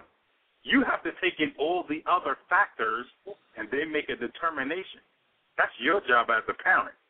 You can't just blindly say, "Hey, it's the Boy Scouts," and you know, they, you know, they should be trustworthy. They should be fine. Everything should be okay, and then let it happen. No, Mm-hmm. You you got to take every precaution, and perchance that's the, that's the Lord telling you, listen, don't do it. Turn away from this. Go, you know, go in a different direction. And those are the type of uh, instructions that we have to listen to if we actually to be guided by the Lord we got to take those instructions and just be like, okay, I know my child wants to do this. I know they want to have fun, but there are things about this that are sending red signals off to me, and I'm not going to do it. I'd rather take the chance of my child being temporarily unhappy than permanently damaged. That's, Right. that's the choice. Right. And Vaj, I think you want to weigh in. Yeah, actually, just a couple of points um, as far as the parent's responsibility. I want to read real quick uh, Deuteronomy chapter 6 and verse 20. And this is really just tying into the whole point of what uh, Kabar brought out earlier in, in Proverbs 22 about training a child. Because when you look at training, you know, when you get enlisted into the military, you go through what's called basic training, meaning that these are the things that are supposed to prepare you for, you know, live combat. You go into any type of, uh, you know, civil service, whether you're a firefighter, firefighter, uh, EMS person, or anything like that, or even going to school. All of those things are preparing you for the situations that you may encounter in the future. That's what that training is going into, and it's repetitious. So that when you find yourself in a situation that you don't have to think about what to do, you just react the way that you're supposed Right. to. That's going to ensure your safety or ensure the best outcome or at least give you the state of mind to remain calm under fire so that you can make the right decisions and not allow yourself to get, you know, basically just bugged out because things are falling apart around you. Now, having said all that, you know, it, it just goes back to parents being able to keep that uh, building, first of all, that trust with their child to being able to keep those lines of communication open. Okay, and that starts from a very young age because a lot of parents feel very uncomfortable speaking with their children about sex. And it's like, oh, Mhm. that's oh, that's the Mhm. word, ooh, ooh, you know. And it's like some parents are like, well, they're learning in school, or they're learning. You know, you don't want your child to learn about sex in school. You don't want your children to learn about sex from their friends and from any other outlets. You want them to be able to communicate with you about those things openly and honestly which is why we have to be, as parents, we have to be very, very careful about what we tell our children and how we instruct them. Um, and I'm gonna get to the scriptures here in a second, but I'm just going to reference uh, a documentary called "Deliver Us from Evil," and I think it came out in about uh, 2006 or so. And basically, long story short, it was a documentary going into the child molestation of a particular uh, Catholic priest that basically went from parish to parish to parish and abusing children along the way. And towards the end of the documentary, you know, you had this young lady. She basically was telling her father many, many years after the fact uh, the molestation that she had suffered as a child, and the father was sitting there like, "Well, why didn't you tell me?" And she Mhm. said, "Well, Daddy, I remember a long time ago that you said that if anybody touches me, that you're gonna kill him." And Wow. the reason I didn't tell you is that because I didn't want you to go to jail. Wow. So as parents, we have to be very, very conscious of remembering, you know, because we were all children at at one point. We Mhm. have to be conscious of that and, and try to really, you know, just take those things into consideration, the things that we tell our children and when we instruct them. Now, on to the scripture. Deuteronomy chapter 6, verse 20. It says, And when thy son asketh thee in the time to come, saying, What mean these testimonies and these statutes and the judgments which the Lord our God hath commanded you?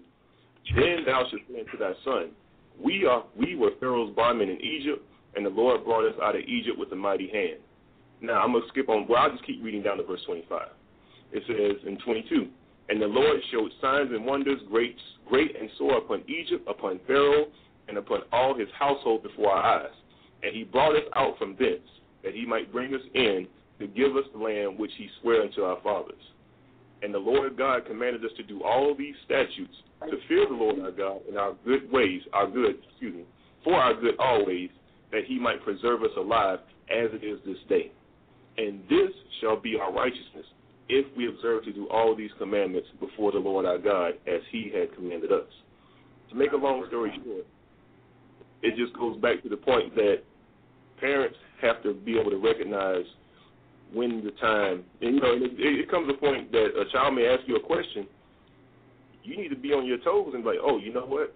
This is an opportunity for me to teach the child about this aspect, but also spoon feed them in certain other aspects of certain things, Mm-hmm. so that the child knows that hey, if any person touches me this way, that is wrong, and I need to be come back and tell my father. And if they're because a lot of times we we underestimate the influence that adults have over children. You know, we we really do. And it's in there. Well, I told him to do this. I told him Mhm. to do that. Mhm. We underestimate the influence that adults have over children, even when they're so-called instructed. But it just goes back to the point of listen. Anybody touches you that way and they tell you that they're gonna come kill me, or do some harm, or this, that, and other, or make us lose on my job, they're lying to you. It's all a lie. Don't let anyone touch you in that way. And if anybody does, you come back and tell me, and we'll see what we can do about that, so that it never happens again. Mm-hmm. Okay, so so uh, Kabar had brought out earlier about how um, it's the parents' role to teach the children. You don't uh, put that uh, responsibility off on the Boy Scouts or any other organization. So Boy Scouts motto: "Be prepared." All right. So how does a parent prepare a child for a potential confrontation with a child molester? Anybody? you you got you got to use the scriptures.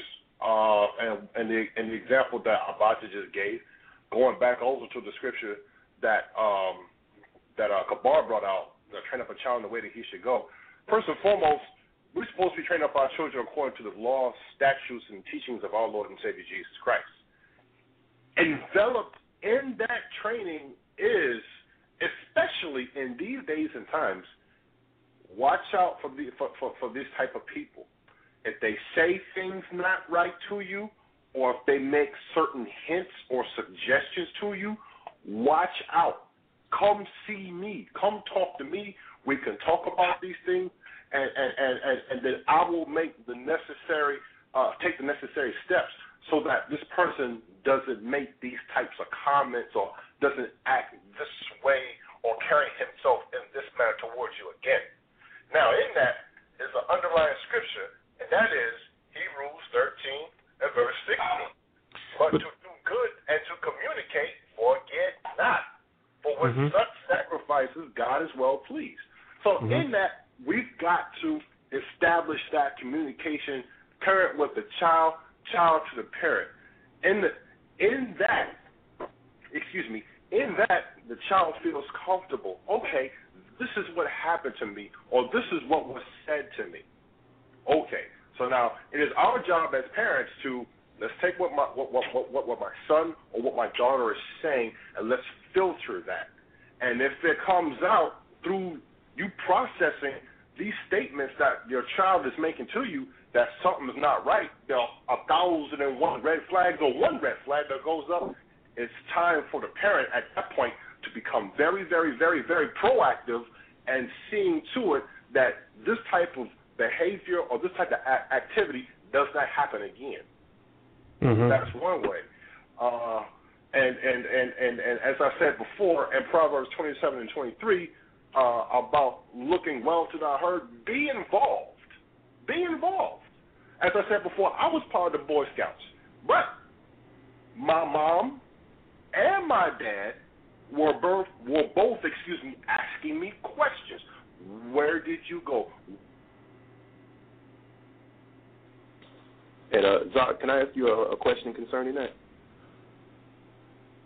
I think. Two think, hours. We cooked out and then we came back. Uh, that, that's something. That's not defending the Boy Scouts, especially behind stuff like this. But I'm relaying my my experiences to you. Yes, sir. Zoc, that last little bit you said, a great, a good deal of that cut out. I don't know if you care to repeat it or not, but uh, Abijah did have a question for you. Yes, sir. Go right ahead with your question. Yeah, not not to get uh, I guess too personal. Um, just kind of more or less to drive a point home. Were your parents together at that time? No, sir. Uh, my parents were divorced at that time, but they both had the understanding. They both had the understanding that when it come when it came to me, yes, he's involved with the Boy Scouts, but I want to know what you're doing.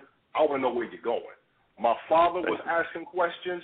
My mother was asking questions. Not only was I being asked questions, my scoutmaster was also being asked questions. Well, where are y'all going today? Well, how or how did he do? Things of that nature. So that's an example of being diligent to know the state of thy flock and the well-being of thy herds. I know I'm butchering the scripture, but that's an example of what was being stated in Proverbs, the 27th chapter and verse 23. So the point of the matter is, uh, when Kabar made the statement that you can't depend on somebody else to raise your children, that is true. You cannot.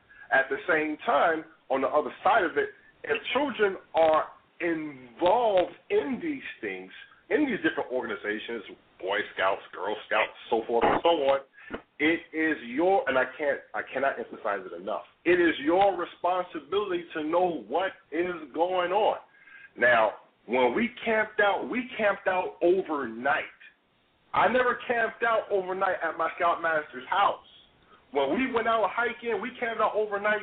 We were in a big field surrounded by hundreds of other children, along with a whole bunch of other adults there. So that was that was something else uh, to be keep that we kept in mind.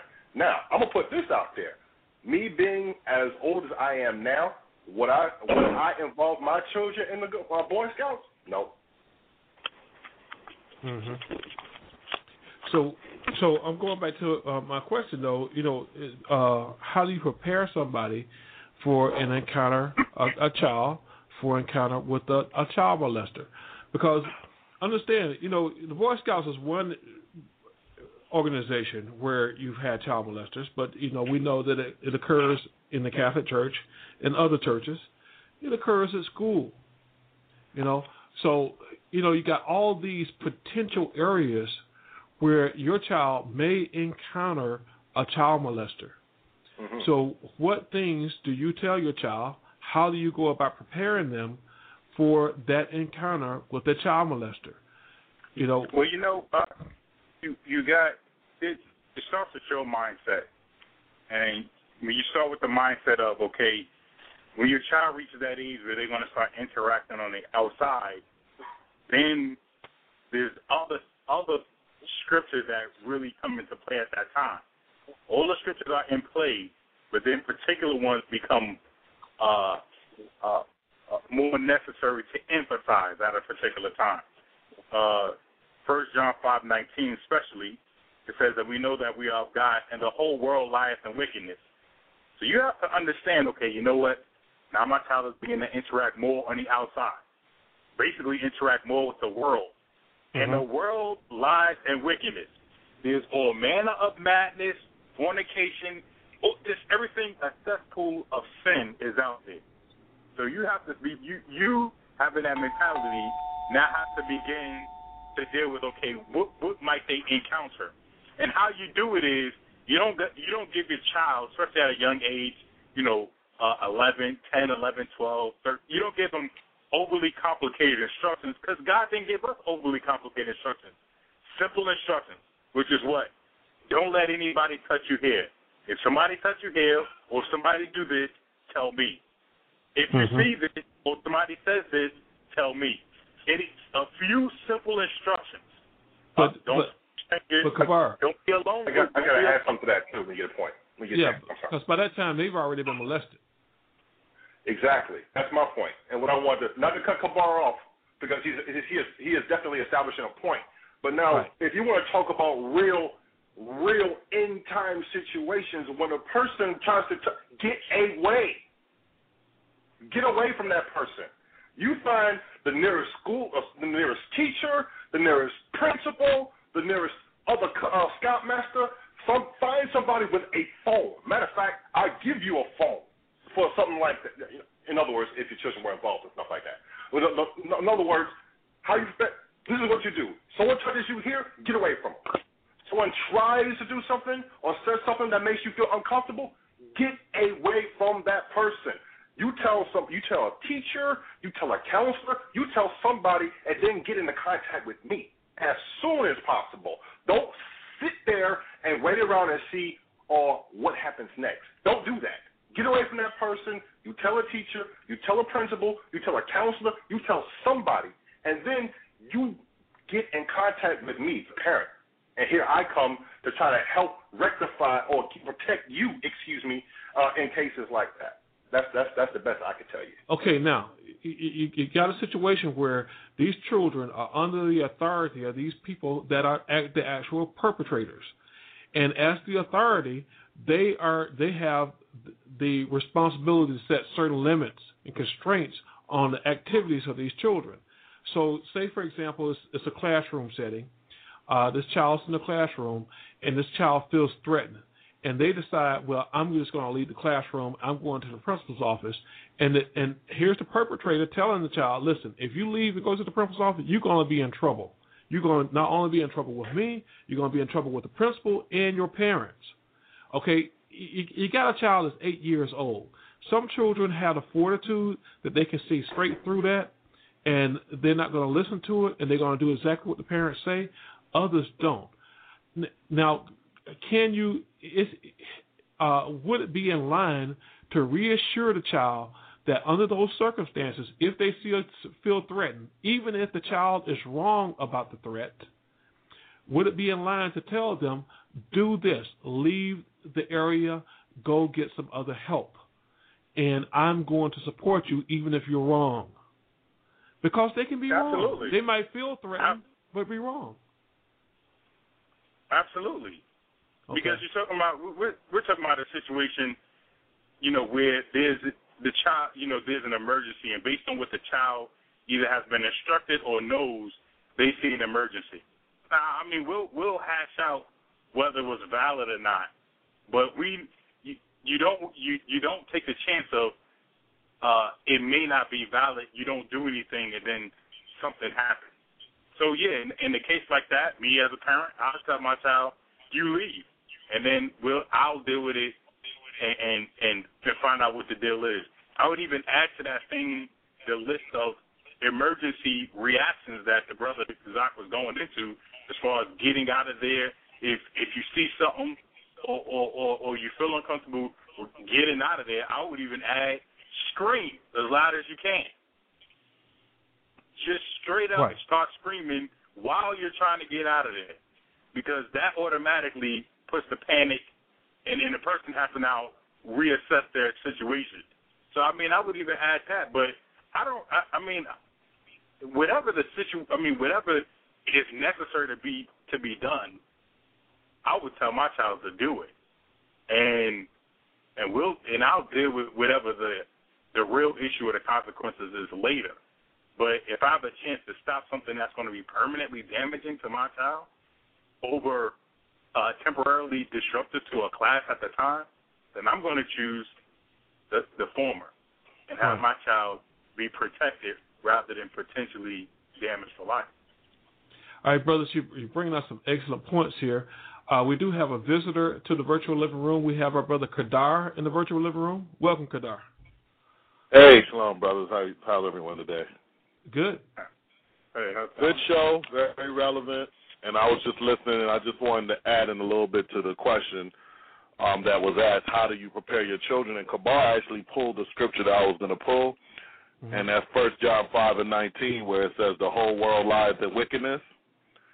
So knowing and understanding that the whole world lies in wickedness, knowing when we send our children to school, knowing when wherever our children are, there's potential for molesters, psychopaths, crazy people, whatever you want to call it, to molest our children or to do some harm or do some wickedness. So really what I do with my children to prepare them is actually I talk to them about scenarios. And I sit down and I say, "Hey, what would you do if a person does this?" And I give them real molestation type situations and mm-hmm. and I'm sorry, but it's the world that we live in right now. Some people might right. think it's going too far, but it's this is the world we live in. So I ask straight up questions like, "What would you do if someone grabbed your breast and says, "Hey, I like you. Why don't you come sit on my lap?" and things like that. Mm-hmm. And and from reading any of these stories about children that get molested, in unless it's a severe case where it's just like a straight out assault or rape, in the situations like in school and the Boy Scouts, there's always little things that they do to find out first which child they can molest. Mm-hmm. So they do little things like they might do a little soft touch and stroke in the back. And now, so that's what you talk to your child about. What if someone is always touching your back when they're talking to you? What should you do? and you start preparing them for that because once they know, okay, well, that's not appropriate for them to be rubbing my back whenever they're talking to me, they're coming home and telling you, and now you're put on high alert. Right. And you you could be on the point of alert where you say, you know what, I don't feel comfortable at that at all. I know this person, I don't know them well enough something might be up with this. Let me get them out of this person's area. Let me get them away from this person before anything even happens. So it's like what you were saying, well, by that time they were molested, but no, there are ways that you can prevent it. Is it 100%? No, but there are things that you can teach your children and show your children and certain signs that they can watch for and you can listen for that if someone is constantly touching or trying to get your child alone or they oh let's um can we go here or there together? Those are the things that you start they should raise your eyebrow and give you a cue. And it goes right back to what? Train up a child in the way she should go. Because another major part of that discussion that prevents molestation is actually we have a lot of discussions about what marriage is. Mm-hmm. and what marriage is and what sex is. And how that's not marriage and sex is for between a man and a woman when they're of age. So certain things a man shouldn't be trying to do to you, even though you're five, four years old. No, a man shouldn't be asking to see you with your shirt off. No, no one should be trying to touch your breasts, a man or a woman. No, so nobody's hand should be near your your your your um your vagina or anything like that.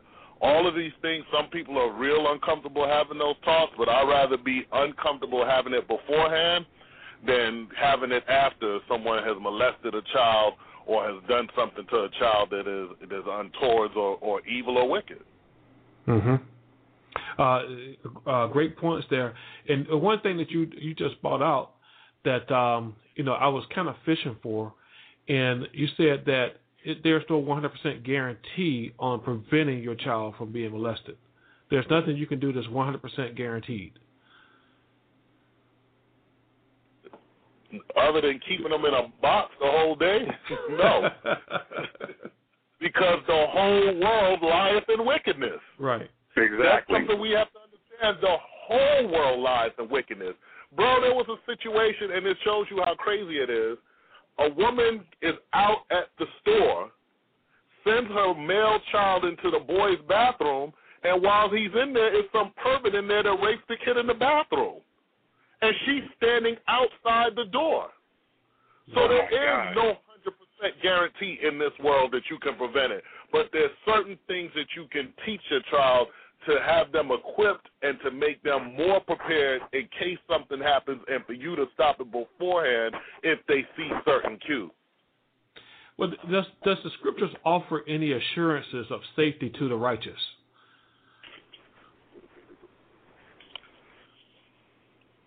Because I understand the whole world lies in wickedness. So, and, and Kabar brought out earlier how the world is talking about. It's not talking about the plants and the rocks and so forth. It's talking about the people in the world and how they have uh, these wicked hearts and so forth. So uh, there's a, there's a distinction between the things that occur for the wicked and the things that occur occur for the righteous. So does the scripture offer any assurances of safety for the righteous? Well, I, two scriptures. One is Psalms 119, verse 165, and it says, um, Great peace have they which love thy law, and nothing shall offend them. So, yes, in a lot of cases, the Most High does protect us from these things.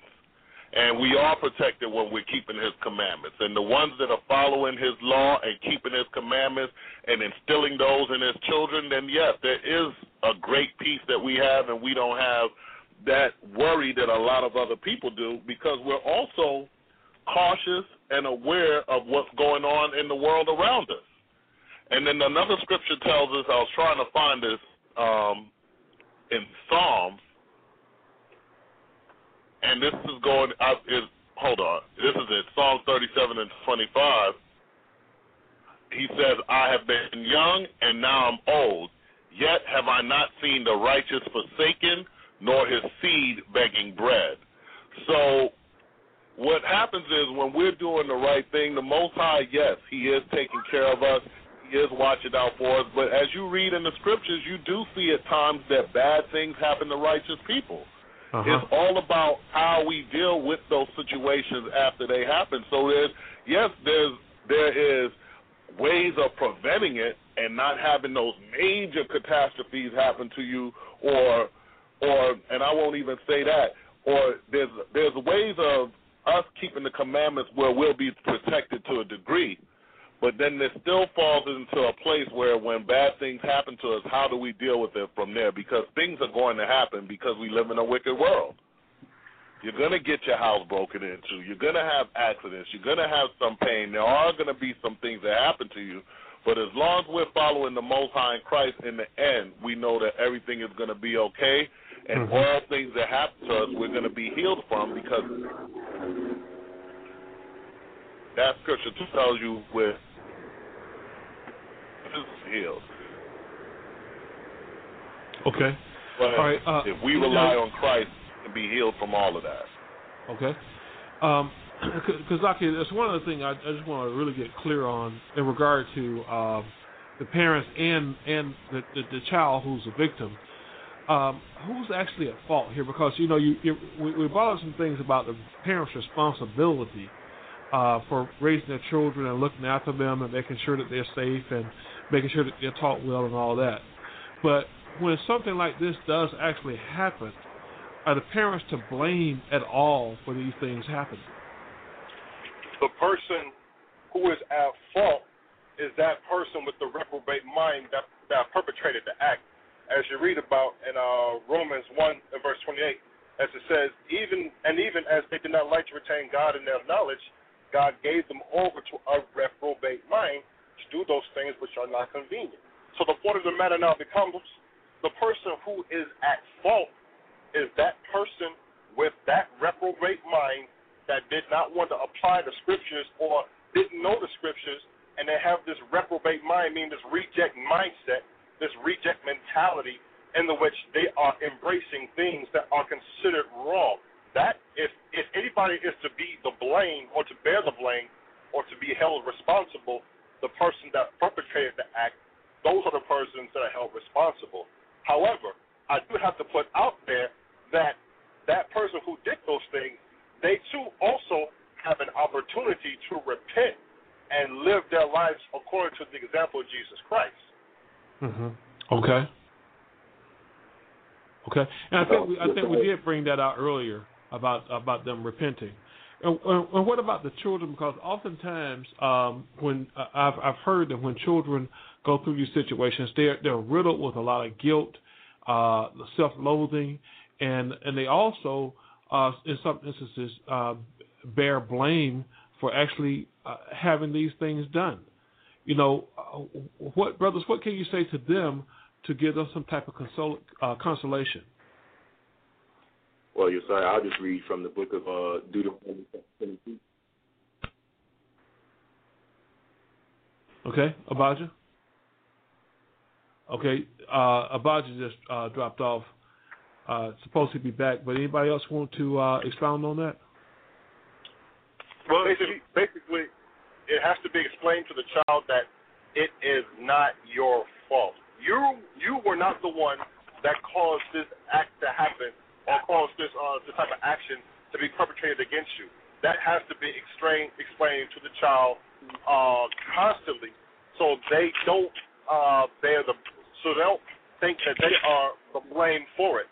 I also have to uh, still bring in the repentance of Jesus Christ, and that if these things do happen, this is what the scripture says.